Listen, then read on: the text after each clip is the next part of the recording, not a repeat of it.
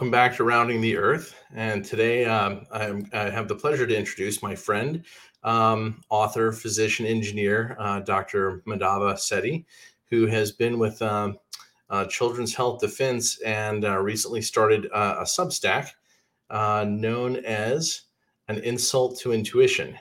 And he has gone on a kind of an interesting adventure today that we'll talk about. Welcome, Dr. Setty. How are you? Hi, Mathew. Yeah, I'm well. Good to see you. Always great to talk to you. So recently, you went on. Uh, uh, you called the uh, into the belly of the beast, mm-hmm. and I'm sure that there are going to be a lot of people who want to know what the krill smells like. Yeah. So, um, tell you know where where was this uh, adventure that you went on? It it was the World Vaccine Congress, uh, the 23rd uh, meeting of them, and it was in the it was in Washington D.C. Um, April 3rd through the 7th, and um, my trip down there was you know funded by Children's Health Defense, um, and I went with another physician, uh, pediatrician, uh, Elizabeth Mumper, and you know we were sent down there just to to smell around, like you said. What does the krill smell like down there? And it, it turned out to be a very very interesting interaction because honestly, three years into this, nobody has been able to like look face to face with one of the movers and shakers on the inside and ask them a direct question. That hasn't happened, and suddenly we found ourselves in that opportunity, and you know the the responses were quite stunning. So while you're there, do people know that you're, uh, in a sense, um, I don't want to say the opposition, but not part of the inside? You know, asking these questions. Well, sadly, no. I don't have that kind of, uh, you know, online personality or presence. I mean, people didn't know who I was uh, for sure, and you know that was an asset, and probably why I was sent down instead of someone like Meryl Nass or you know uh, other physicians, physician colleagues that I know. So it was an opportunity to. Um, I don't want to call it infiltration, but it, it, was in a way. It is a great way to understand. Um, one of the ways I felt like I learned uh, the most in life and I, I, I realized this when I moved to Manhattan, and uh, right around the time I turned 21 years old, uh, I got into the habit of maybe once a week just sitting down at, at the bar of a restaurant to eat, mm-hmm. and just you know being willing to listen to anybody's story. Mm-hmm. You know, it, it's like you hear things that you would never otherwise hear. Um, you're not adversarial if you're just listening, if you're not judging, um, and and suddenly you find out you know what what something really looks like that you would have had no idea about that you may never have have discovered. So what is the people you know talked about as they walked around this convention? It was first of all we have to understand who was there. There weren't a lot of uh, physicians in clinical practice at the time. You know there were physicians who became researchers but mainly it was um, you know tech people people who work for the uh, vaccine industry and their offshoots there were all sorts of um, displays, exhibitions um, by you know companies who profited or earned their money from you know like vaccine trials. Like there was companies that recruited patients. There were companies that were uh, you know making new technology like um, uh, needles that would be absorbed, so you could you know tell your your uh, participants, it wouldn't be a whole lot of injections. It was just like this tiny little thing, and then it would dissolve. And um, uh, so, all sorts of industries that branch off of uh, the vaccine and big pharma industry. So these were tech people, um, and and there were a lot of scientists. You know, like basic bench scientists there. So you know, to answer your question, what was it like? First of all, you, you walk in there and you realize that these people are pretty well funded. You know what I mean? this uh, this conference center probably uh, cost several hundred thousand dollars a day, and um, and people were well heeled. Not unexpectedly, this is what we were expecting, right?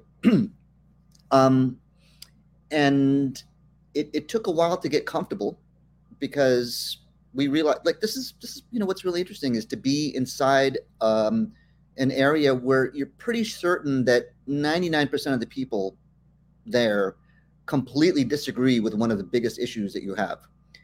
And you know how do you open your mouth? Like what's the first thing you say to these people right? Because um, you know where they stand. So that's um that that's what the people were like. But as as the you know the week progressed i, I had more and more interactions with um not necessarily the presenters but people in the audience. And um you know to just lay it out there they're they are um open to the idea that they could be wrong. And um, every single time I asked a question, and we can talk about that later, you know, people would come up to me afterwards and say, "Wow, that was a really good question. Why didn't they answer it?" you know, so it, it's hopeful.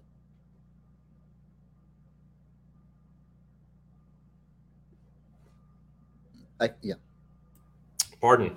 Uh, it's good to hear that um, that the number of people who are open minded seems to be substantial, especially at an event like that, right? Uh, you wouldn't necessarily uh, expect as much open mindedness, but then again, I guess I don't know who the audience is, you know, who the crowd is. Like, um, mm-hmm. is this uh, is is that media people in the audience? Is it um, is there partially like a sales job going on with this conference? What you know, who who is there? Well, beyond the uh, uh, the the people who were running the exhibits um, and the scientists, uh, there were some media people there. You know, I, I, wrote this piece on my Substack just a few days ago, and it, it, got a lot of play. And people have reached out to me saying that they tried to get in um, as a media person, but they were rejected.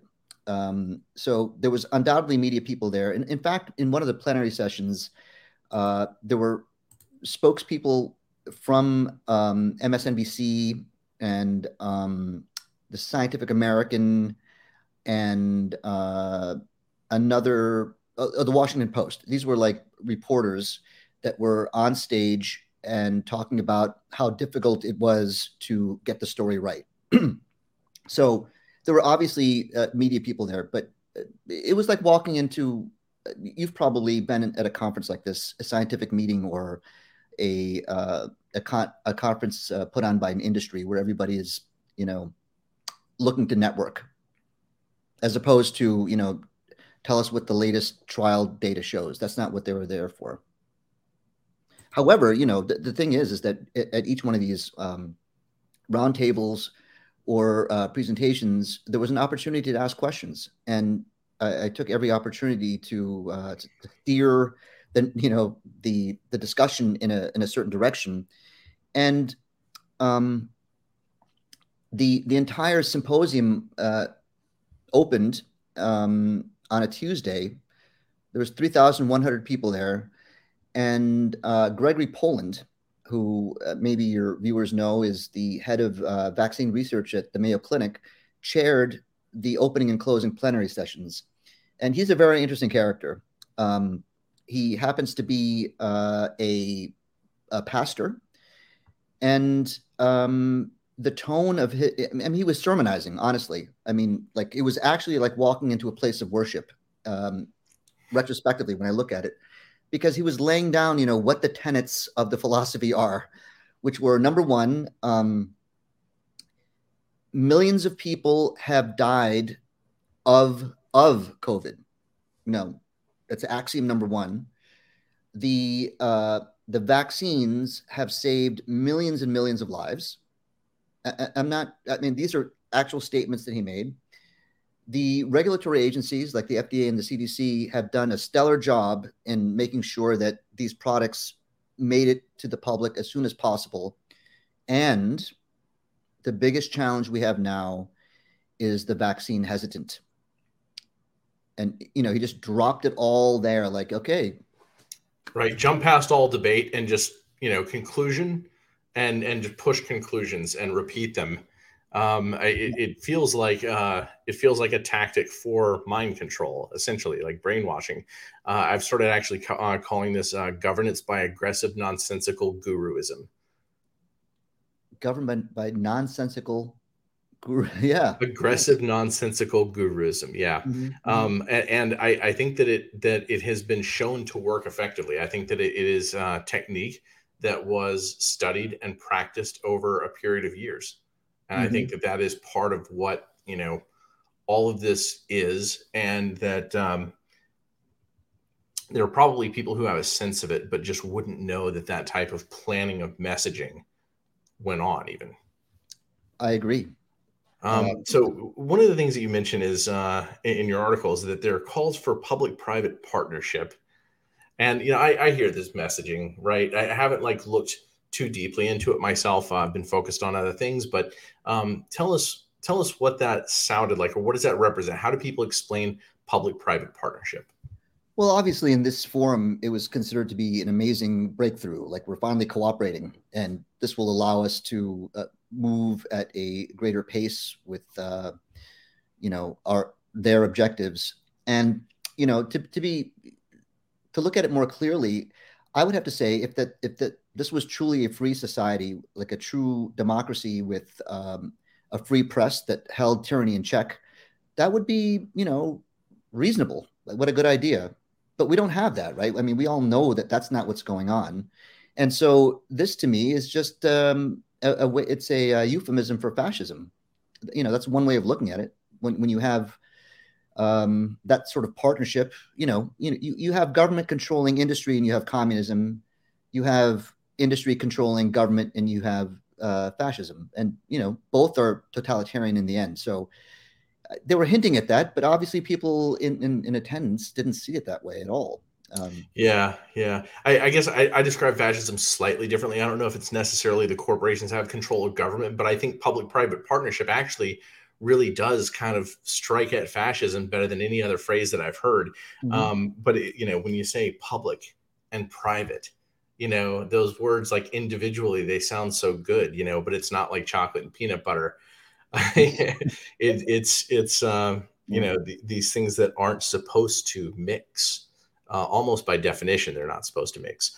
Um, but I, I am worried that there's something um, else going on, which is that you know the Depart- the Department of, of Defense has been so intertwined with uh, with the pharmaceutical industry during the past three years, and th- I'm going to say three years plus because I think that there was you know a lot of work going on ahead of time. In fact, we know there was. Um, but you know, both industries I think needed a dance partner, mm-hmm. right? Uh, there, there's an article that I had found. Uh, I, I, put it in multiple of my own articles, uh, my Substack over the past two years, but um, it showed that the rate of uh, like the the return on investment of of uh, R&D in the pharmaceutical industry was hitting zero in 2020. That was the mm-hmm. trajectory of ROI in the pharmaceutical industry. And I'm not sure what all reasons go into that. Um, it may just be, you know, you, you get cer- certain low hanging fruit. Um, it may be that the more things have a treatment for them, the you know the more you have to spend large amounts of money for uh, illnesses that don't have many patients right. Perhaps. And and of course you know there's all the things that have gone on in the healthcare industry that just make it more expensive um, you know uh, insurance and and malpractice suits and all those sorts of things.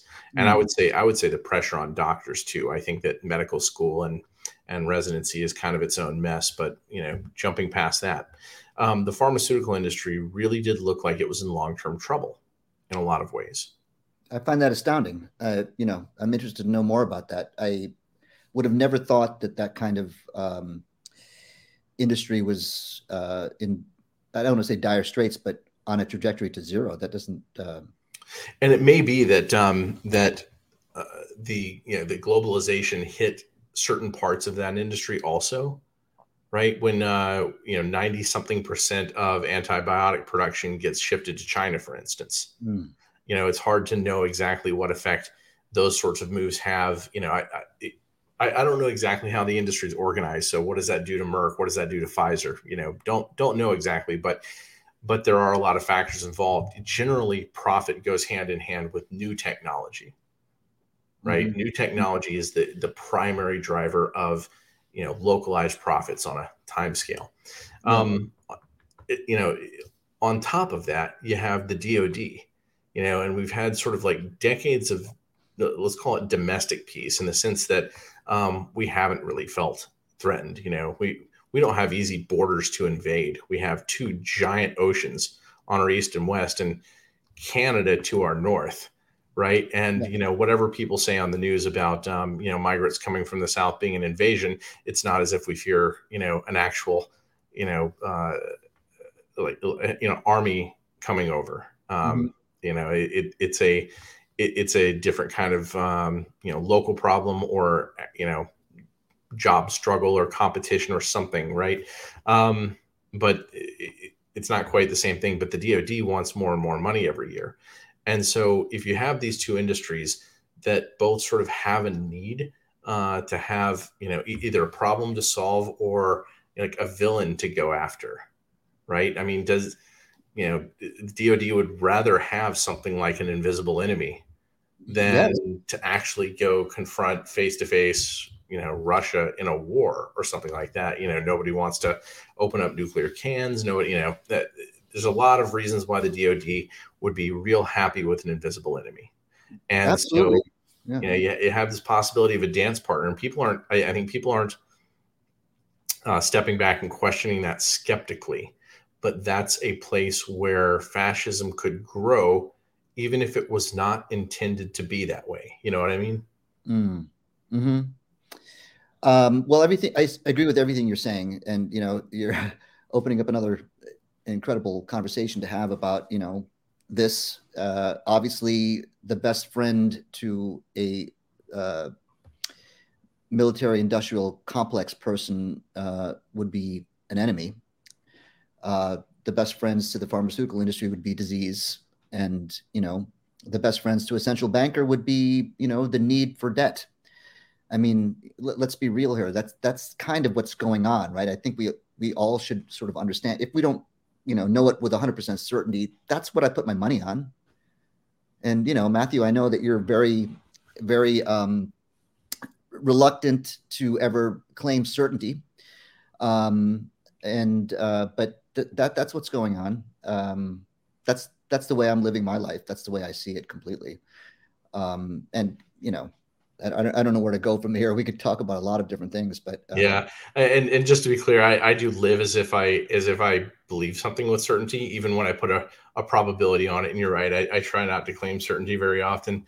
Well, it's, um, it's smart. It's smart not to claim certainty. Honestly, I mean, uh, you know, one of the big struggles we have right now is our need for certainty. If we could, if both sides would just admit that they can't be sure, then we can actually have a, a conversation. And you know that's part of why it was interesting to go into this particular um, symposium to see how sure these people were about what they what they not only what they believed in but you know about their their whole uh, lifeline of you know earnings what they did for their careers. And um, they're not sure. I mean the people on the stages were but everyone else in the audience I, I think they know. And i had a very interesting conversation with someone who approached um, one of our uh, people on the ground who was handing out flyers outside of the symposium, and you know, this person um, came up to uh, one of our, our chapter members at, at in Virginia, uh, who was handing out flyers and said, you know, thank you for what you're doing, and you know, by the way, half the people in there are not vaccinated. And um, I was able to track this person down, and they were willing to have a conversation with me. You know, um, uh, off the record. And I said, Really? Is that really true? Like people in there didn't get the jab? And this person said, Well, I was exaggerating, but there is a um, a small minority, or there was a minority that um, was able to evade the uh, vaccination campaign. But she said there was a. Um, is she talking about the press or like the scientists and no, technologists? She was an MD. They were an MD PhD. Um, working for the industry, and what they said was that uh, most of their colleagues realized that when they got the jab, that they were going to be part of an experiment, and they were being they were the guinea pigs, but they went along. And this person's position on it was that they were very certain that safety has not been demonstrated by their standards. Um, you know, they didn't go into all of the, you know, uh, the damage and the the number of ca- uh, casualties that have arisen from this vaccine campaign. But when it comes to safety, they knew very well that uh, these things have not been proven safe, which I thought was very enlightening. Yeah, it, um, I, I, at some point I stopped keeping track before my Substack really took off. When I had like you know 800, 900 readers, um, I, I would watch you know each few names every day come in, and I would mm-hmm. notice a lot of you know names with doctor at the front, you know, on their email address or, or this or that. But also, um, I just took the time every now and then to just, you know, Google who's this person, who's this person. So mm-hmm. I was mm-hmm. just curious, like, what sort of an audience am I getting? And one, and one of the things that I realized was, oh, fully half of my first 900 or so readers were either physicians or professional scientists. That's encouraging. And it, it, it did feel encouraging. In fact, um, you know, a lot of the feedback that I got um, seemed to be confirmed. Uh, I saw statistics at some point that showed that of, of, each educational status, you know, didn't finish high school, finished high school, got a bachelor's degree, got a, an advanced degree. PhDs are the most vaccine hesitant class. Yep. Um, you know, those are the people, and and you know, the most vaccinated though are just are the step below them, the people with master with uh, bachelor's degrees. That's right. Right. Uh, I went to college, and you know, I can I can think through this problem, but wait, you know, the PhDs are are exactly the opposite. So what does that yeah. tell us? And uh, you know, I, I think it it tells me that those are people who are most you know head first confronting these industries mm-hmm. right? Mm-hmm. Um, they they know how the sausage is made. Uh, they're they're more likely to think things through, and I think also they're more likely to keep, you know, their their professional life and their and their private choices perhaps uh, separate enough. You know, they know the the politics and the landscape. Um, I don't know, you know, uh, and of course you don't have to say anything, but I've had approximately eight conversations with people who either they or their child got a fake vaccine card. Mm-hmm and half of those people were PhDs. Mm-hmm. Yeah, that's that. Um, I, I, that makes sense to me, and it um, it it's it could be more than just uh, knowing how the sausage is made. I would suggest that uh, it has some bearing on what we just talked about with uncertainty. You know, I would suggest that PhDs know the difference between believing and knowing. Um, and uh, the the ones that don't have the the higher education and you know i'm just generalizing um, they don't they've been believing their whole lives. Um, you know one thing that i i talk about a lot was um, in terms of knowing versus believing which is i think a very important aspect of what's happening in our planet right now um, is you know about a decade ago the national science foundation surveyed the american public and one of the questions they asked was, Do you think the sun goes around the earth or do you think the earth goes around the sun?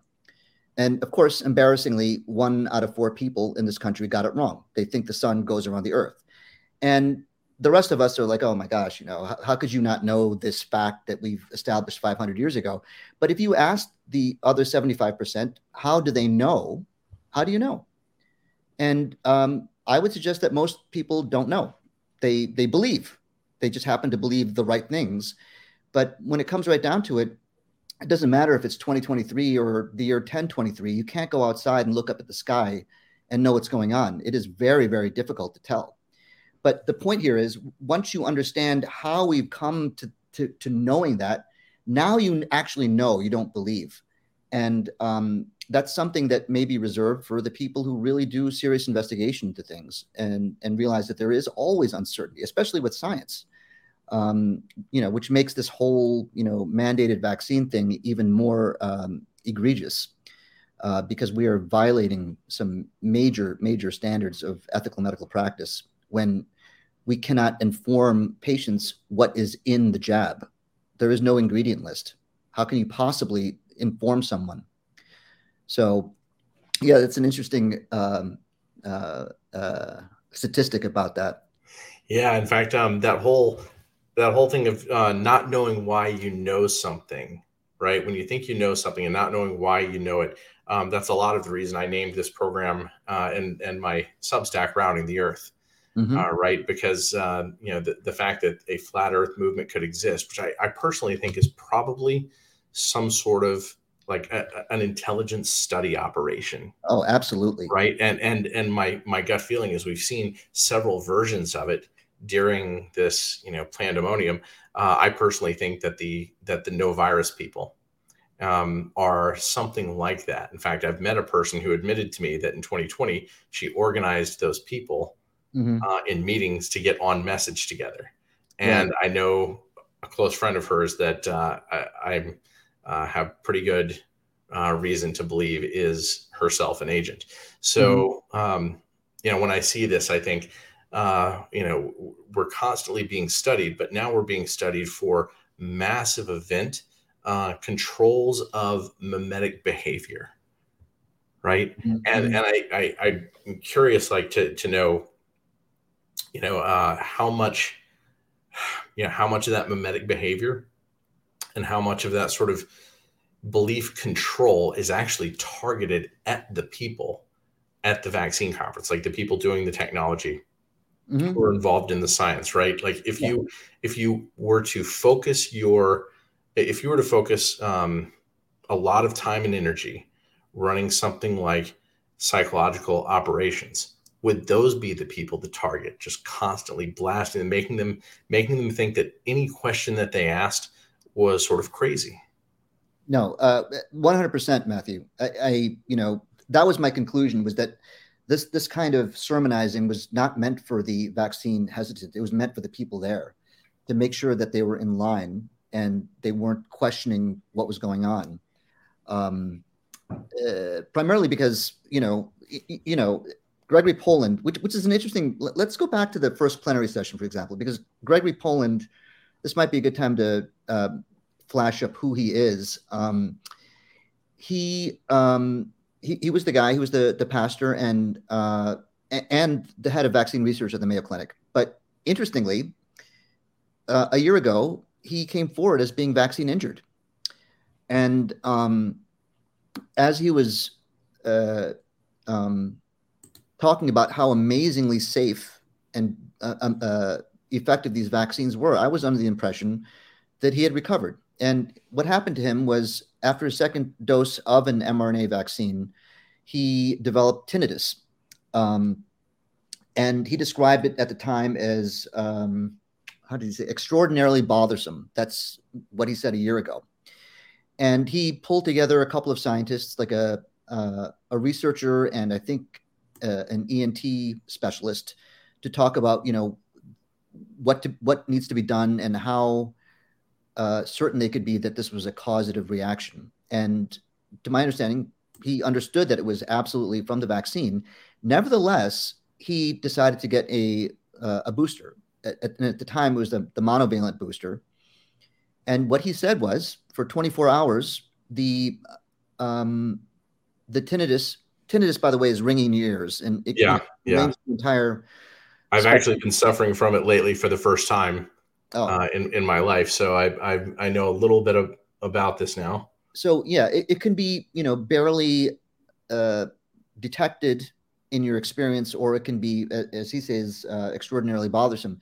So in any case, he, he got the the booster and it went away for 24 hours, and then it returned at a higher pitch, and so it became a little less uh, bothersome, is what, what he said anyway, at the end of the entire symposium, I approached him um, to, you know, see what was going on with him, whether or not he recovered, and he said no. It's still un- it, it's disrupted his life, which you know, which points to the hypocrisy of his initial statements um, when he opened up the symposium. This is someone who was vaccine injured, telling everyone that this is the best thing since sliced bread.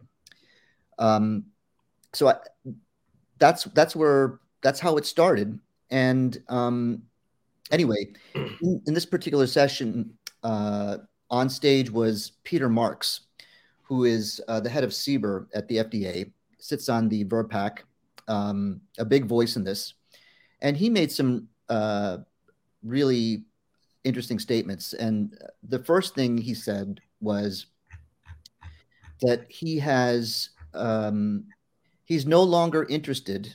I wish I could quote him directly. Um, I, I'm no longer interested in arguing with someone who believes that vaccines aren't safe. Now, um, I, I, you know, what to make of this? This is someone who's supposed to be on the, the regulatory board, right, to make sure they're safe, and he doesn't want to hear an argument from someone who has an opposing opinion. So I found that to be very disquieting, to say the least. Um, moreover, and, and here, let's be very clear. Maybe he's sort of signaling to the crowd that, look, even I, Peter Marks, know that these things are safe. Let's be real. The other thing he mentioned was that uh, he's given up on the idea of a sterilizing vaccine. He, he's like, that's it may be possible in the future, but against COVID, no way. He's not expecting that ever to happen. And by sterilizing, I'm talking about preventing infection and transmission. Right. Um, and what he's saying is that we all we need is something that can prevent symptoms or um, mitigate them. You know, essentially a medical therapy at this point. And he was he was flanked by um, someone from Moderna and uh, J and J, and he was saying, "Look, what we want to do is be able to um, identify the strain that we want to target in June and deploy it in September." And this can be possible as long as manufacturing capacity is ready to go. And sure enough, his, um, you know, the the people in the industry nodded their head. Yeah, we're ready to go, Peter. You know, just tell us what to do, and we're going to make it happen. And, and the point here is that a hundred day turnaround leaves no room for actual testing um, on any uh, scale whatsoever. It's they're basically looking to forego all of the uh, safety testing uh, on human beings um, with the uh, assumption that we've that they've already tested the mRNA platform. It's been proven safe, and so all we need to do now is just, you know, give us the genetic sequence, and we are going to uh, throw them in vials and um, deploy them. So, you know, that reminds me. I think one of the reasons why I was skeptical of the vaccines from the start, aside from the fact that um, I, I caught onto the hydroxychloroquine story, and I, I, don't know if it was the very end of February onward. I started following um, Dr. Didier Raoult's work mm-hmm. in France, and mm-hmm. uh, and kept track of from there. You know, all of the hydroxychloroquine statistics that I could find. Then I could see just clear shenanigans, yeah. um, you know, going on around that topic. Um, aside from that, there was like two, three for two, three years before the pandemic I was hearing a disturbing amount of discussion about from scientists. Like I would go to, you know, conferences weren't, weren't even necessarily like science conferences. Uh, I was at a um, cryptocurrency conference uh, mm-hmm. here in Dallas, and I, you know, was in a discussion with a computer scientist, and just for whatever reason, he steers the conversation into, you know, about how we need to learn how to become more competitive with China again, but and that uh, you know we, are going to have to. Um, I, I can't remember the way that he put it, but we're going to have to like roll up our sleeves and do what they do and experiment on our own people. And I, and I, I was just like, like, like, wow, where did that come from? But, or, you know, like, wait, you know, can you say that so easily? You know, like, uh, it, it, but it, it confused and concerned me that I heard this not once, but numerous times in the three or four years uh, leading up to the pandemic. And I thought about that and I thought, you know, is somebody putting out messaging? Yeah. And getting people on message and right. just telling people go around and make this part of your shtick. Just, you know, cocktail conversations, just throw it out there. You know, we're not going to be competitive with China if we don't experiment on our own people. Mm-hmm. No, that's a really good point, Mathew. I, I, I think you're onto something for sure. And these kinds of um, get-togethers are where you would uh, experiment with that, right? Because you're in a group of people that are more or less aligned and you are, are steering it towards that. Um, and that's clearly what happened here too. I mean over and over again like we need public par- uh, private partnerships and this stuff is safe and um, we need we need to go after the vaccine hesitant you know as as as uh, urgently uh, as possible. And um, you know nothing like what you just mentioned there at the at the crypto conference about ex- experimentation, but I understand what you're saying completely. You know, you you make that part of the um, of the narrative, and suddenly it gets accepted without question. Um, if enough people believe it, you know. Yeah, I also met a man, um, uh, Bryan Bishop, uh, in January at uh, at a dinner that I held in Austin, Texas, and he claimed to have helped fund one of the mRNA vaccines secretly uh, using Bitcoin. And uh, I know that he is a, a wealthy individual. He helped. Um, uh, he co-founded a bank, and uh, he was one of the on the board of LedgerX when it was sold to FTX, I believe. Hmm. I recall correctly. So, you know, obviously a very wealthy individual, been around Bitcoin for, you know, sounded like a decade. Um, but you know, he, he was himself like a DIY, you know, genetic experimentalist. He was uh, he he was giving pitches a few years ago on developing designer babies, and you know, like literally doing this from like uh, like uh, he, he built a home lab. He was also funding he was literally funding a ukrainian biolab to do his his work. It was it was very very you know interesting conversation that i you know unfortunately it was only six minutes because i would have you know i had uh, many other guests to talk to and it would have been interesting to hear um but you know there, there's so much that is weird about all of this um yeah. you know it, it, it, it's hard to know, you know, how long the planning took place. But um, since you brought it up, just because you mentioned Peter Marks and and talking about, you know, whether or not sterile immunity is something that they're going going to work toward, uh, I feel almost obliged to pull up this graph. Mm-hmm. Uh, when I was working on the, the, military health database, I took mm-hmm. the um, hospitalizations. Uh, each each query has hospitalizations and it has ambulatory reports, mm-hmm. and so I divided one by the other to get hospitalizations per case. And mm-hmm. they were going up through the, the mandates in August. Right. That's when the military mandates were. And mm-hmm. so the cases were getting more severe as mm-hmm. they vaccinated, not less yeah. severe.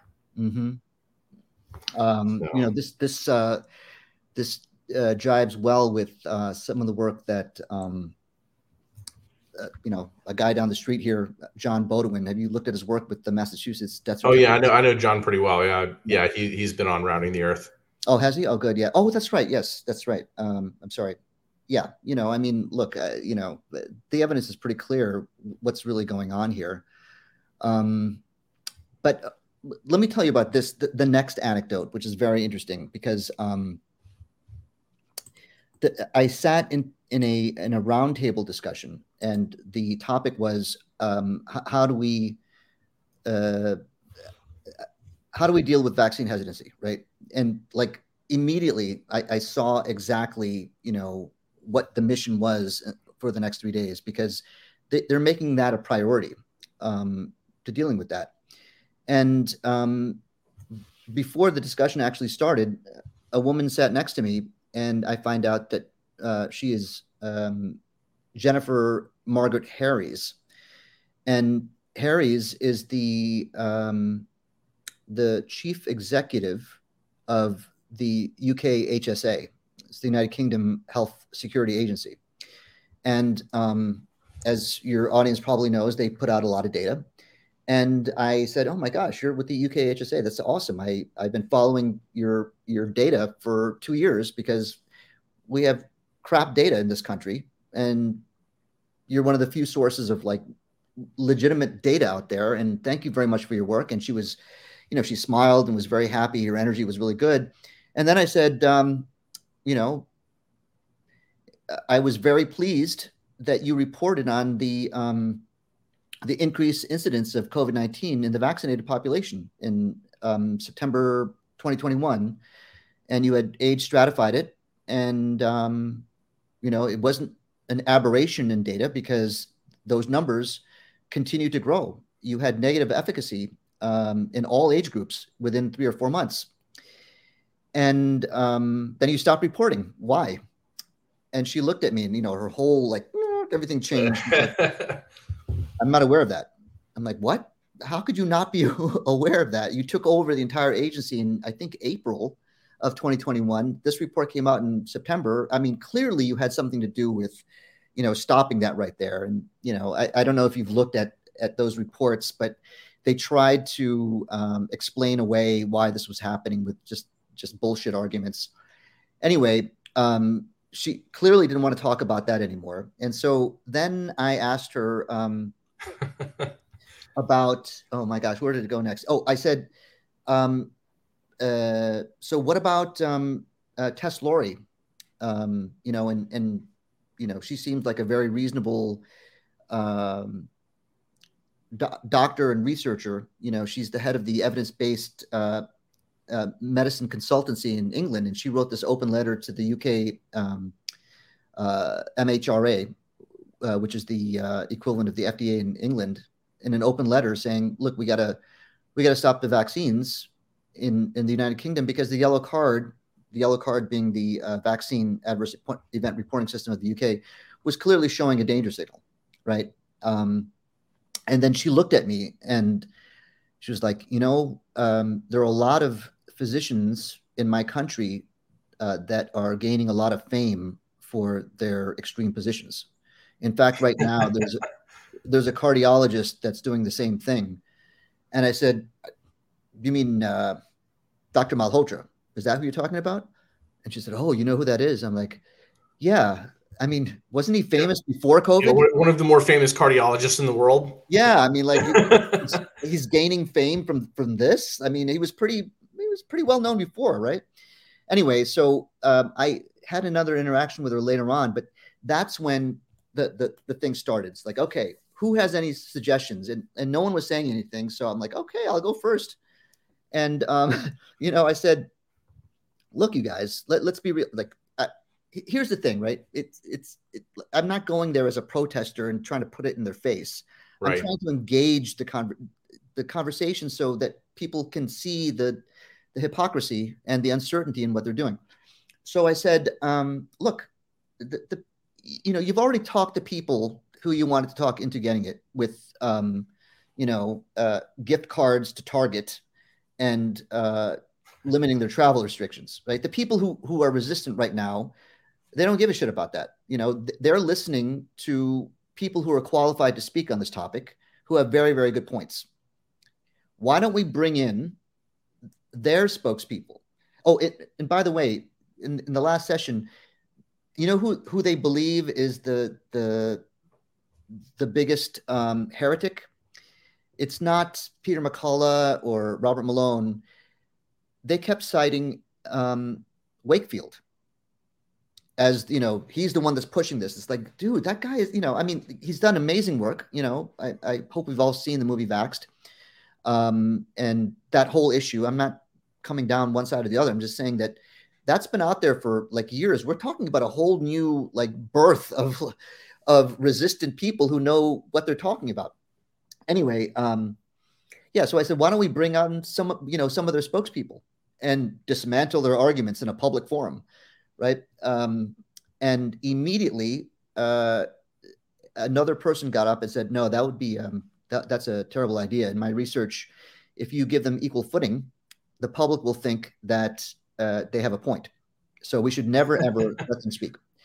And that woman, um, who I encountered several times over the next few days, her name is Katie Attwell, and she is a behavioral scientist from the University of uh, Western Australia and I, I, didn't know who she was at the time, but I got to know more about her uh, as the week pr- progressed. Because every time that I would, somehow we would always end up in the same panel discussions, and every time I'd, I'd suggest this, she would immediately jump in and say, "No, that's a bad idea." Um, but what ha- here's what's interesting is that what afterwards, people would come up to me and say, "God, that was a really good idea. Why don't we do that?" And I said, "I know, and you know, we should do that. Let's see what happens, right?" Yeah. And um, In- inquiry is the basis of science. Yes. Too bad we're not doing any science. Um, there was another person there, and this is a, another person that you may want to bring up here, whose name is Christopher Graves.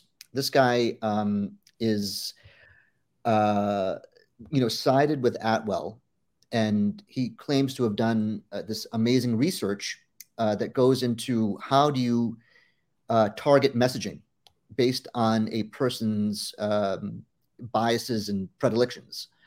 And you know these, uh, you know, he basically categorizes people in in um, I think 16 different ways based, you know, hyper religiosity, uh, anti-authoritarianism, you know, these kinds of classifications. And then uh, they also, it, it was a study of 3,000 vaccine hesitant people.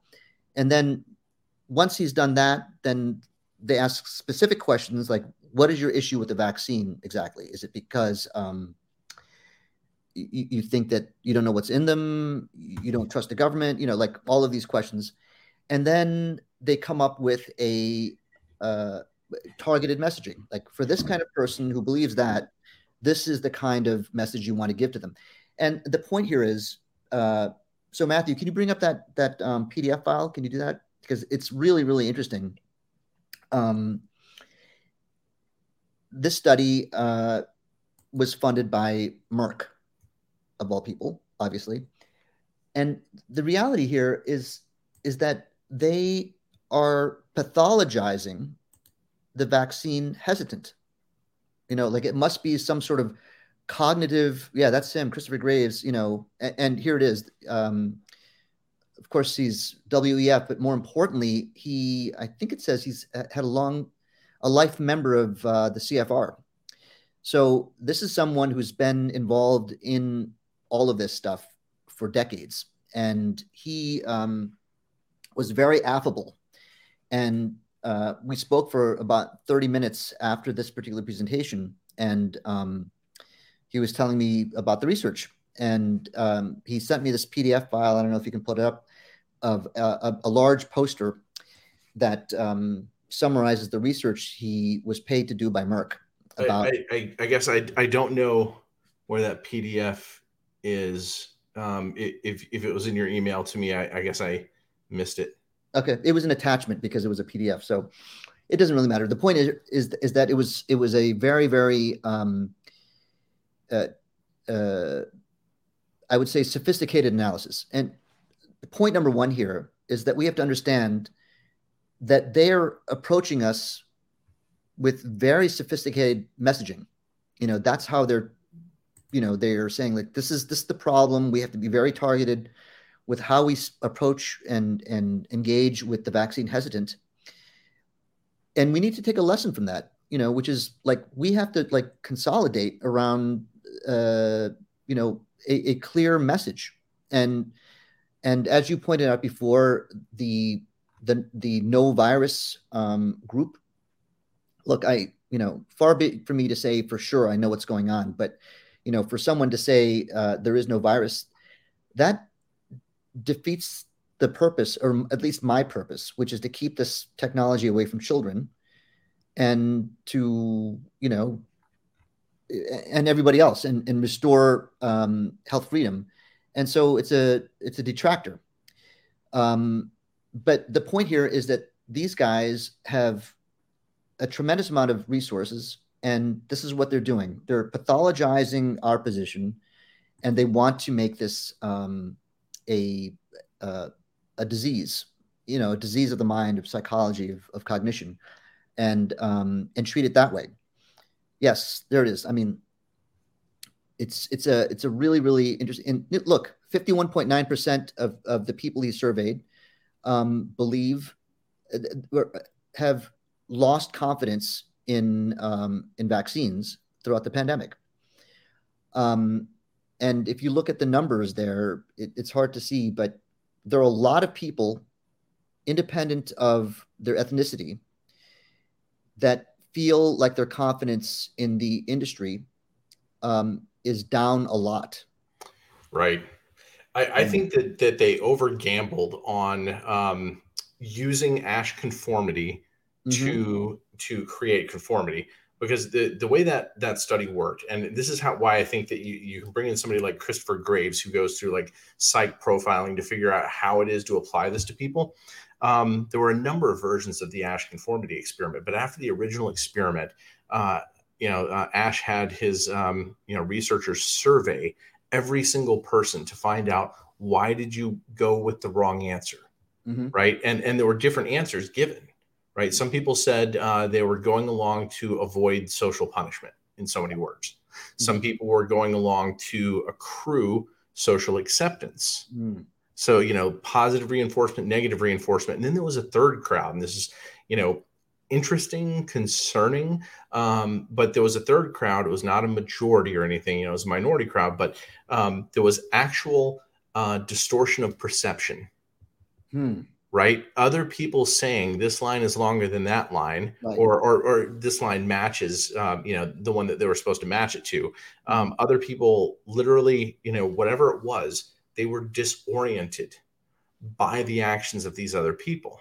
I didn't know that. Now, versions of the Asch conformity experiment have involved uh, confidants who were, you know, you put a confidant in a white coat, and suddenly conformity goes up yeah. It goes up substantially right? Mm-hmm. and and my bet is that uh, the types of people who play these games have studied further versions of these conformity studies and they know what to do. But uh, i think that they that they and and this is something i actually i, I told my wife this uh, back in 2020 when i first started thinking that this was all an asch conformity experiment. I said what's going to happen is people are going to lose trust in the icon that you were using right? Because that's the only thing that they can do is blame it on the confidant.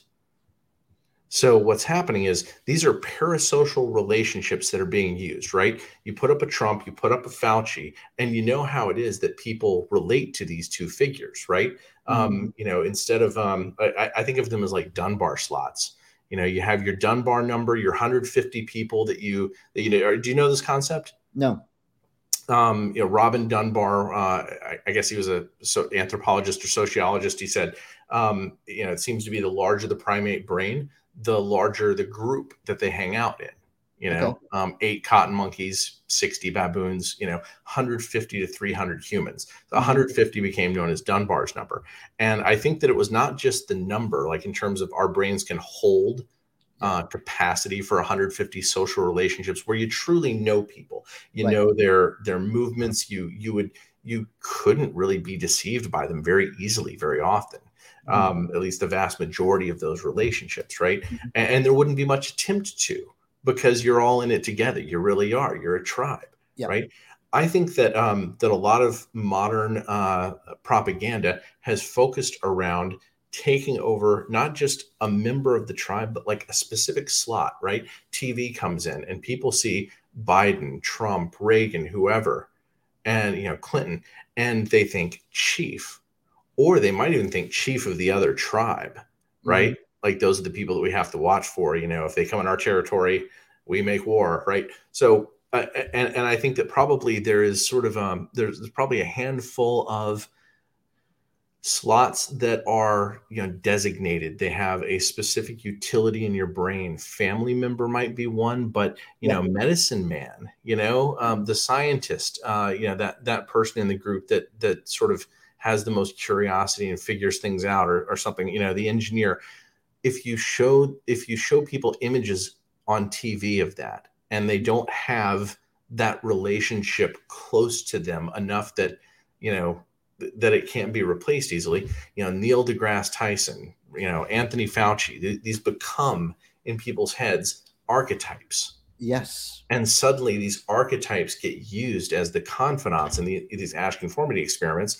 And the only thing, the only possible way people can can uh, you know rationalize is to give up the archetype. Either give up the archetype entirely or give up the person as a representation of mm-hmm. uh, you know and and who knows like we we may not know which of those things is going to happen and that's actually its own sort of concerning facet of the whole experience right? Are mm-hmm. people going to reject science? Will we see a mass rejection of science? You know are, are people going to be discerning enough? I think the answer is no but I, I, are people going to be discerning enough to distinguish between science and the institutions that have been created to make science into an industry? Yeah that's and, a really yeah. So Mathew, do you think that um, that these archetypes uh, have been created? In other words, um, do you think that someone like Neil deGrasse Tyson um, has been a project of you know Mr. Global, I, have actually wondered. Uh, you know, almost a decade ago, I actually said something like this on my Facebook, mm-hmm. and mm-hmm. uh, you know, I had some people snap back at me over it. But um, you know, I said like this guy almost looks like a cartoon, like he's a caricature of, of what he is. You know, it, it almost feels like this is like yet another type of uh, intelligence operation.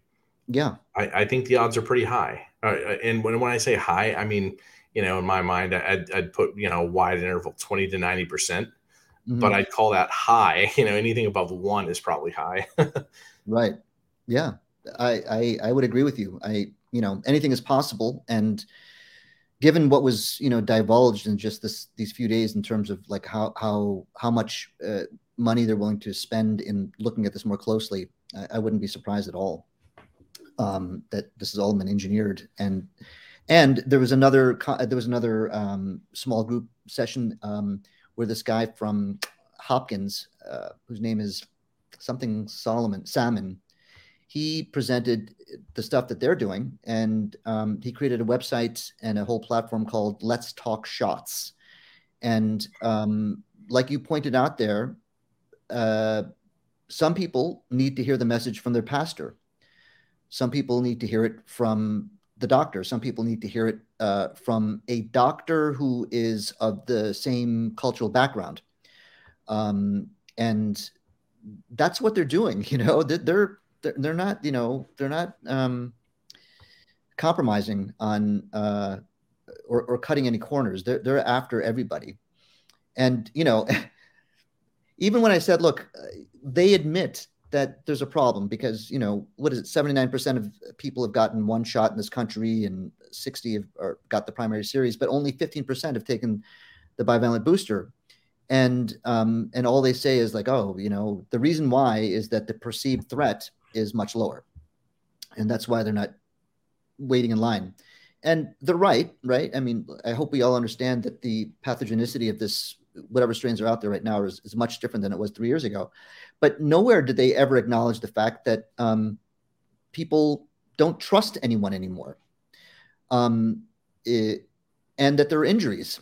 In in any case, so going back to Graves here, this is what I wanted to say, is that I'm talking to him outside of the um, outside the hall about his research, and he's telling me all of these things uh, about uh, what they're doing. And I said, so how would you um, how would you talk to a physician who went back to the trial data and saw that there were more mortality in the in the in the therapy group than the placebo group?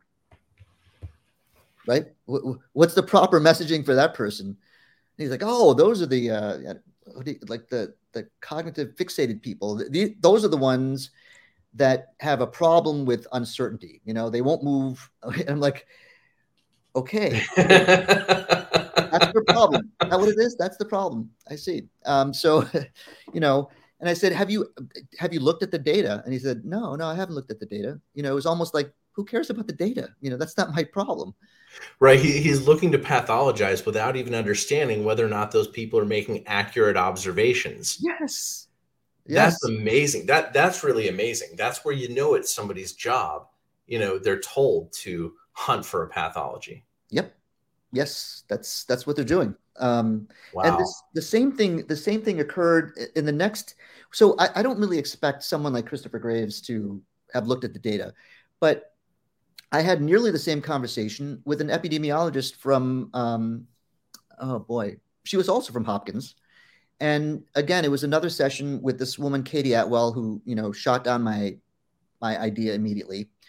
Um, but then this other person came up to me afterwards and once again, I was encouraged because she was like, you know, Dr. Setty, I, I think your questions were really good, and um, we need to work more on education of uh, our physicians so that they, you know, understand um, what's really going on. Right?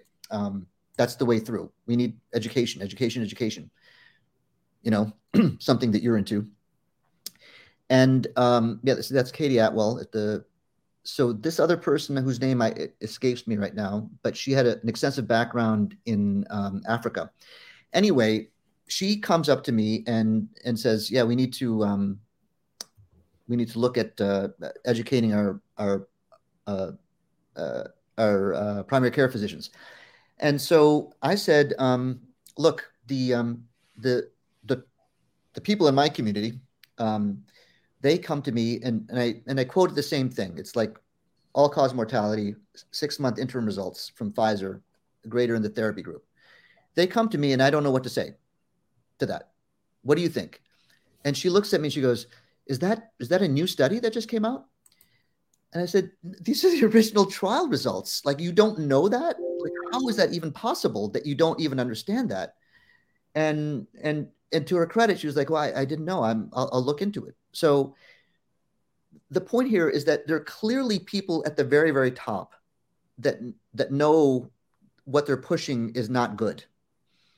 But then you have all of these, you know, middle people, you know, these academics who just, you know, are stuck in herd mentality and groupthink, who just listen to it and assume that they've got it right. And I could understand how that was happening because, you know, one of the one of the the big things that I observed was uh, people there are unwilling to second guess their position because they've got all the trophies they've got all the toys they've got all the money. Like why would the world be rewarding them you know so uh, bountifully if they had it wrong right? Um, so it, it and, their education was more about being mimetic than about um, you know learning how to find all the answers themselves. Because mm-hmm. there's so much information you know whether you're a physician or a scientist the amount the the information pool I, I, guess people say things like you know information doubles every year and a half or i don't know it's probably like 17 days at this point right it's something yeah. like it, it, it's all insane right um i mean in you know when i went to school uh, it, it college classes were already looking tedious to me just on the level of you know, gosh, I have to go through this much information. And I, I, have no idea what I'm even going to learn in terms of processes or procedures. Mm-hmm. And and because of that, I didn't like a lot of the the college classes.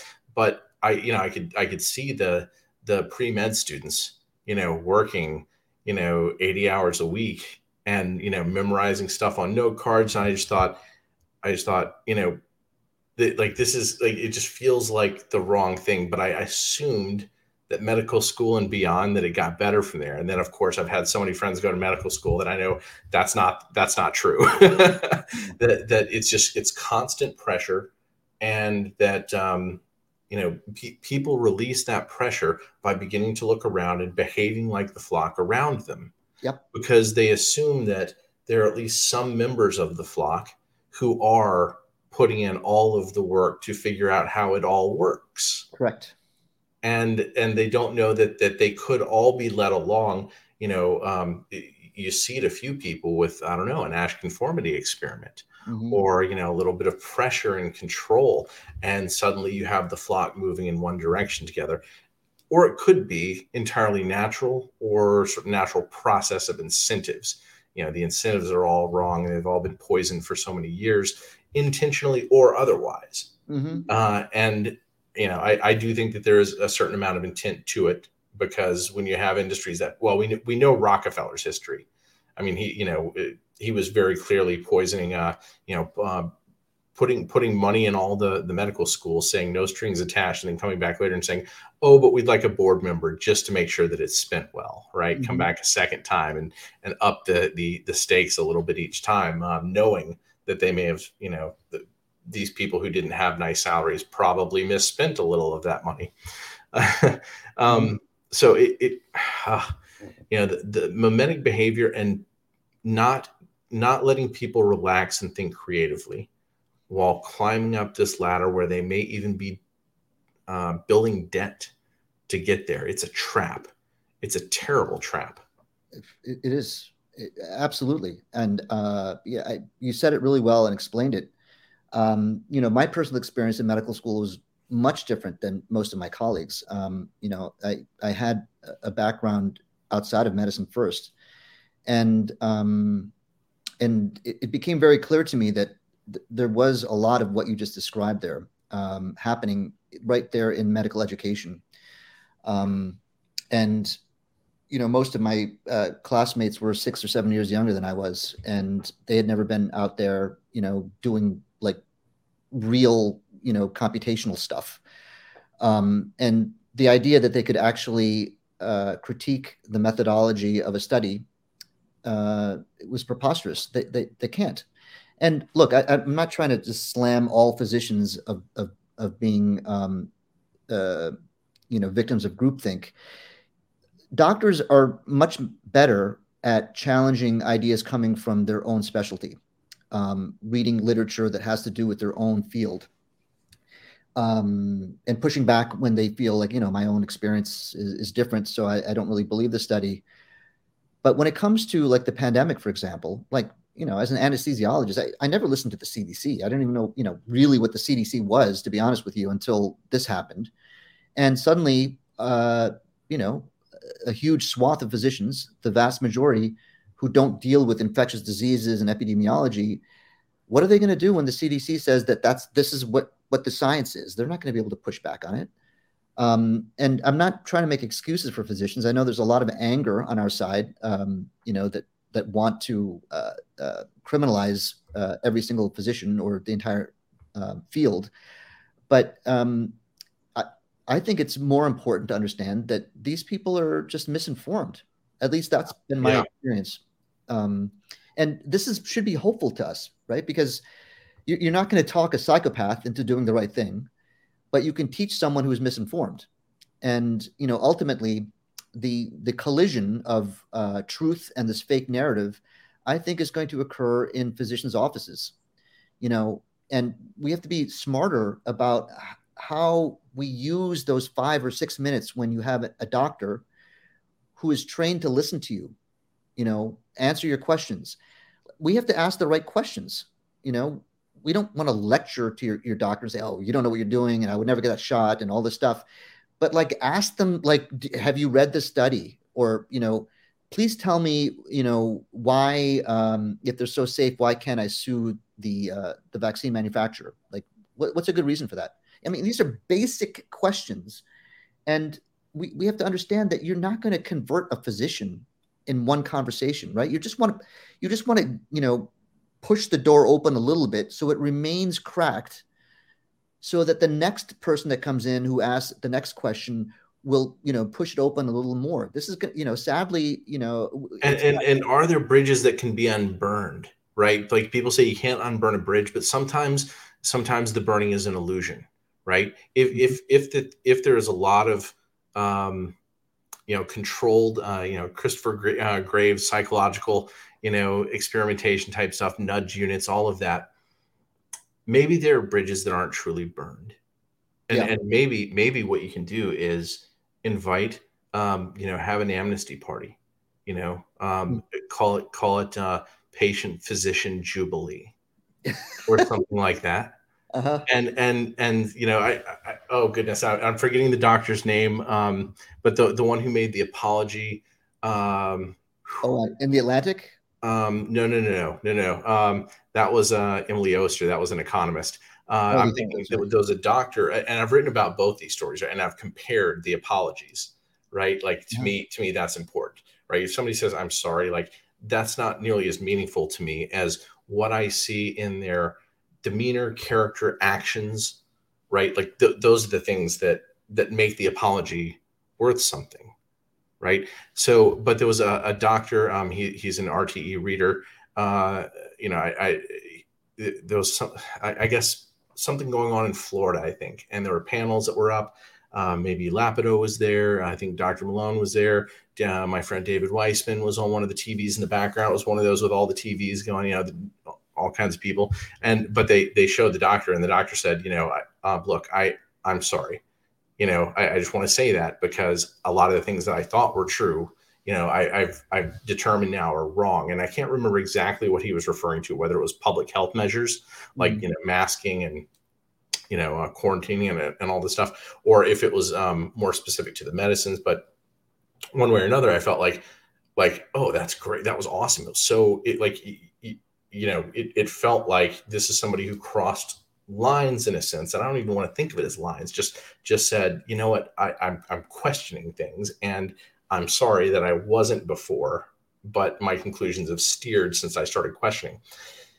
To to have something like you know uh, could could we do something like a date you know like uh you know till july 31st 2023 you know physician patient jubilee or something like that and invite physicians to question you know anything between now and then and then to sit down with their patients almost like a town hall meeting because this is that serious right? This is that serious because people are talking about like loss of loss of trust of the public health health system um, you know of their doctors things like that. Um, you know I, I personally changed doctors myself mm-hmm. uh, you know I, I, know a lot of people who did right um, yeah uh, you know, I, what, where do we go from here? You know, like you said, uh, there there are more and more people. It, it's it's not just lower perceived threat. Um, yeah, absolutely, you know, you're right. You know, pe- people like I, don't know. I, I hear discussions all the time. Well, look, l- you know, let's let's talk about all the positive things that are happening right now. First of all, we have to understand that, you know, they're going to lose by attrition. Um, it's inevitable. There's like like how many how many you know people are out there saying well you know i, I resisted the, the, the vaccine for three years but now you've converted me. I'm going to go get jabbed. I mean like that's not going to happen right? Everyone's going to come over to our side eventually. We have to be able to hasten it um, in a way so that we can still remain friends honestly. That that's really an important part of this. Um, you know you talked about uh, um, uh, forums and um, get-togethers. I mean, a lot of this is is going to happen. Hopefully, you know, we have Bobby Kennedy running for president. I mean, this is going to put this issue right up there. You know, obviously, lots of media is, is not going to cover it, but there are going to be uh, you know town halls about this, and um, those things are going to are going to happen. And obviously, he can't do it all himself. Like all of us have to be representatives of that position that are willing to speak up in in those kinds of uh, formats.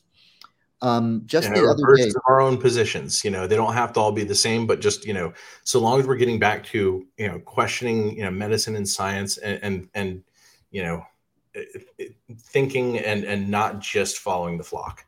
Mm-hmm. You know, just the other day, I was in my own uh, one of the facilities I work at, and um, they had just removed the requirements for people to be COVID nineteen tested before coming in for an elective procedure and um, and I asked like there's a group of three nurses that didn't have anything to do, and I said, "So what do you think about this? Do you feel safe that we're not testing anymore?" And they're like, "No, I think we're done. I I don't really you know believe in the testing, and we're still wearing masks. Like you can't you walk around the hospital. It doesn't matter if they're with patients or not. You have to wear a mask. You know." And I said, "So what do you think about this this mask thing? Do you think we should can take off our masks now? Do you guys feel safe?" And they said, yeah, you know, I wish we would drop the masks. Um, and then I said, so what do you think about, you know, getting a booster? Are, are you still behind that? And they're like, I, I don't really know about that because I, have heard that, um, you know, one of my friends uh, had a really bad reaction and I didn't feel good afterwards. And, and then I said, uh, do you understand that, you know, there's probably, um, I don't know, what is it now? 1.5 million uh, reports and VAERS and 37,000 deaths. And the three of them like just looked up and said, what's VAERS? And I said, well, it's the vaccine adverse event reporting system. And immediately, you know, without even prompting, one of them goes up to a computer and looks it up and they start looking at the reports and they're like, oh my God, you guys come here, look at this. And as soon as they saw it, like, you know, on the internet, which means it's true, they um, suddenly it just confirmed all of these suspicions that they had had. It's like, oh my God, that that person was actually it was a vaccine injury. I can't believe this is what's going on. So I, am just saying that the tide is turning, and you know my experience at, at this Congress uh, confirmed that. People were coming up to me and saying, yeah, "That's a good point, and we don't know enough about this." Um, and the very, very last question of the symposium is um, with with Gregory Poland um, moderating um, they were talking about um, uh, oh um, markers for vaccine durability. You know, they have identified the, the problem is like people don't want to get another shot every three months. How can we make these vaccines, or at least how do we have a marker for whether or not it's going to last for more than a few months? And you know, there's there's some science, basic science that was being thrown around and ideas. And then one of the presenters said, you know, we found something very interesting um, in the early days of the pandemic in 2020 before the vaccine. Uh, young infants who got COVID we we we uh, follow them for two or three years, they still have remarkably robust immunity. You know, infants. Um, maybe there's a clue. Maybe there's a clue in there that can help us, you know, figure out a marker for this. And um, my colleague uh, Elizabeth Mumper like saw the opportunity and said, "Okay, look." And she asked the very last question of the entire week, uh, um, and she said, um, "Can you please explain to me um, why I should be advocating a six-month-old getting the vaccine if you are now telling me that if they get COVID, they're going to be protected?" your vaccines don't work. We have no idea what the long term effects of lipid nanoparticles are in these babies. Um, and the survivability is, you know, 99.9997%. Convince me. I mean, that's exactly what she said. And then the presenter said, um, I don't know. I, I, I don't have an answer to that. And then and then she said, anybody else up there want to, you know, tackle the question? and then someone said oh well you know uh, so doctor look you're, you're you've got this misconception that it's it's better to get covid than the vaccine um, and you don't know what the long-term side effects of covid are and you know and then poland like ended the conversation right there and it's like holy cow you you missed the whole point you don't like we know that you know natural immunity is good the vaccine wanes the survivability is excellent and we have no idea about the long-term effects of, of the vaccine. Yet your counter argument is, well, we don't know what the long-term effects of COVID are either. How does that like you know justify inoculating babies? And once again, people came up to her and said, "Wow, that's a really good question. I, I don't think he answered the question." And we're like, "Yeah, he didn't." Yeah, and people need and people should should stop and, and think also. Wait a minute. One of these forms of immunity lasts for one two decades you know, mm-hmm. we, we know that the people who had the original SARS had, you know, uh, immunity like 17 years later, right? And right. probably still do, right? It's probably 20 yes. years on. Right. Um, why is it that a vaccination seems to wane after four months? When people start uh, asking that question, I think that's when they're going to understand the whole 14 days miscategorization. Yeah. And then they're going to realize that there was never any efficacy. Right. Which, oh, that, that's my opinion. That's my strong belief. I, I think that that it, you know it's right there in the numbers that if you flip those people to the vaccinated pool, that mm-hmm. suddenly you you have zero or probably negative efficacy from the start. It's not waning efficacy; it's waning bias. It's waning miscategorization. You know, um, I, I, think you're right, yeah. Mathew. I, absolutely, I've, I've, read a lot of your uh, stack articles on that. I I hear I see exactly what you're saying. Um, but again, you know, you have to start someplace with these people. You know, you, you start off saying that there is no efficacy, you know, healthy user bias and all this stuff. They're they're not going to hear it. You know, you start someplace where they're they feel confident, and you lead them another place with those kinds of things. Here's something interesting. I know we got to wind down soon, but um, I went to another presentation um, by a researcher who was talking about um, lipid nanoparticles and delivery systems of these medicines. And she was saying that um, what they found was the design of the LNP um, is very important because you can make it. Um, uh, what's the word she used? You you can make it so that it acts as an adjuvant, right? It, it, it in, incites right. an inflammatory response. Right. And the point here is that that's the kind of LNP you want when you're delivering a vaccine. That is not what you want when you're delivering a chemotherapeutic agent right? Because you don't want the inflammation, you just want the drug to get there. And um, so, anyway, uh, here's the thing, right? So she gives her presentation, and I talked to her. I said, "Look, can you do you have any information about um, how you can modulate the LNP so that you can direct where it ends up in the body?" And she said, "Oh, it always gets taken up by your lymphatic tissues through the spleen and liver. That's where it goes." And I said, "Well, what about the brain? does it go there? And she said, yes, it, uh, that's true. It does go there. And I said, um, you know, does it, does it, does it like, you know, can you make sure that doesn't happen? And um, what do you know about that? And she said, well, we have no idea, but that's a really important topic of uh, our, our research. And, and that's sort of like put it all together for me. It's like, you know, you clearly the LNPs that were used in these formulations were um, uh, you know, immunogenic or in, inflammatory. They, they use, of course, they did that, right? That's how they get the response. We know that it goes to the brain, and we've got you know, you know, scores, if not thousands, of neurologic. In, uh, she wasn't going to say it if you if you didn't bring it up. No, she didn't say that at all. Yeah, I had to bring it up, and I, you know, she, it was one of those presentations where you know she 20 minutes long 30 slides full of data like I, I, don't even know what she's saying but you know when she talked about that i was like okay that's my question so so here we have it right you you you have you have the mechanism of inflammation. You know that it goes across the blood brain barrier and you have you know the chairman of the of entire symposium with you know um, some sort of neurologic uh, issue um, uh, with the acoustic nerve or whatever is causing the stuff. Like how much more do you need? Honestly but you have to ask the probing questions. But this was just a big show honestly. It was like you know um, it was a mind game um, but most of the people there didn't know about all of these things uh, but they're open to hearing it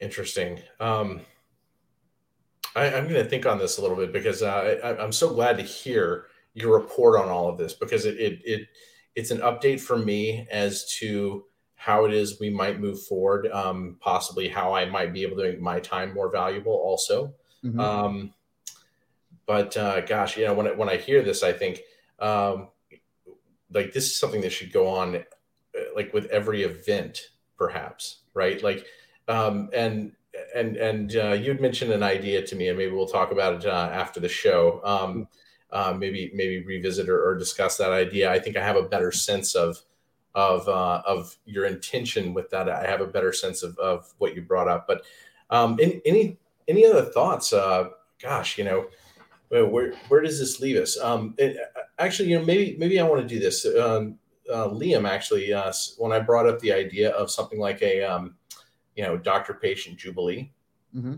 I do want to say this. Um, I think that there are different degrees of you know probably criminal activity that have taken place uh, but it is I, I, I, think that we have to be uh, as discerning as possible as to where we place the blame especially if uh, you know the amount of pressure that was put on physicians you know there, there were some who seemed almost gleeful about the entire process and procedure, but some who probably just went along to get along, right? Mm-hmm.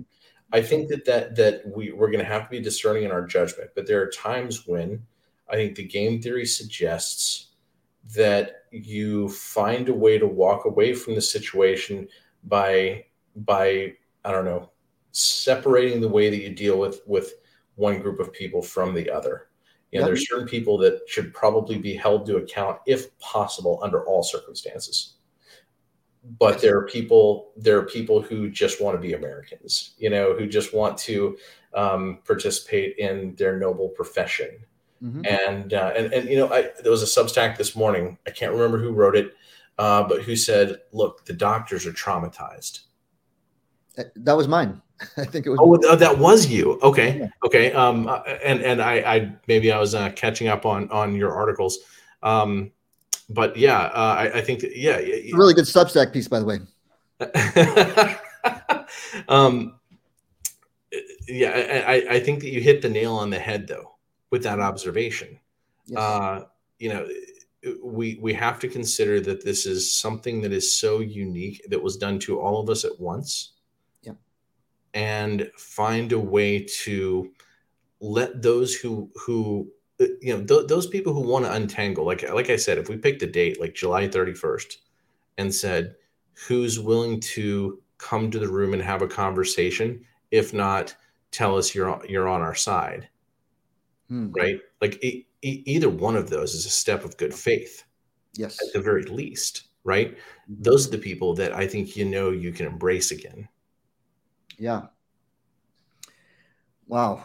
Yeah, I, I, I, I'm encouraged, and I, I like what you're saying here. So uh, you're suggesting that we um, spread the spread the word and about and about- you know, I'm, I'm throwing it out there. You know, it was just an idea that sprang into my head because we were talking. You know, mm-hmm. um, Yeah, I, I, and, and I think none of us none of us know what to think, right? I mean, we, we, it's been so crazy.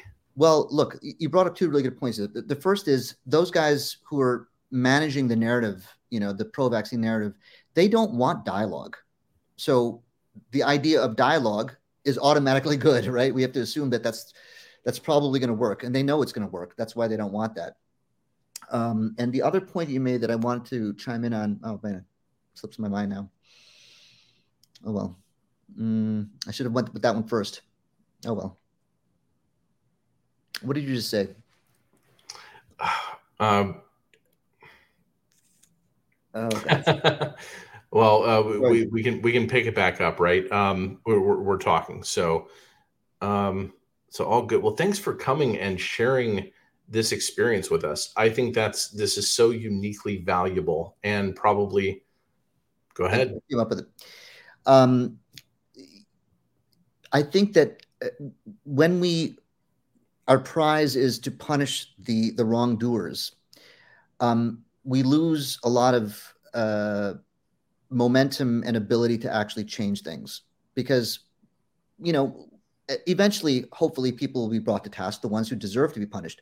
But we have to stop this, and you know, that's the first goal: is to like stop doing this, as opposed to we need to punish the people who are doing this. We have to stop it first, and that should be our priority once we stop it and and cease the damage, then um, we can start uh, picking up the pieces and find out, you know, who who are really the the, uh, the malevolent ones behind this.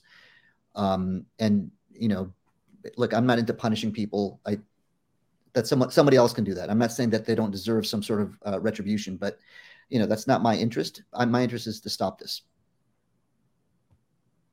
first. Yeah, first and foremost. Yeah. Um, and and you know to to a large extent, the system is is the people in many ways. And if you know if we make the system better, we make uh, people better. Uh, you know, not not exactly, but in a sense, you know, the incentives determine uh, it, at least the flow of the outcome. Precisely. Right? So. Mm-hmm well, thanks so much for joining us, uh, Madhava. And uh, it's always a pleasure to speak with you and uh, um, learn something every time. Um, eh, I'm looking uh, any questions from the audience before we uh, uh, cut down. We still got we've, we've got a few dozen watchers here. We may have uh, a few dozen between the different channels. What's that? I said a few dozen. That's good. um, well, we'll go ahead and cut here. Thanks so much for joining us, and uh, everybody, um, go check out um, uh, Madhava's uh, uh, Substack is uh, fairly new. Um, it, it, and it's called uh, an insult to intuition. Go check that out. you, have got to look through this from the belly of the beast article. I mean, this is you know we, we've talked about a lot of it here, but he's got a lot of more information there. Yep. So, yep. thanks everybody and we will see you again soon. We'll see you tomorrow. Uh, uh, Liam and I are going to be hosting uh, JJ Couey, and we hope you join us in.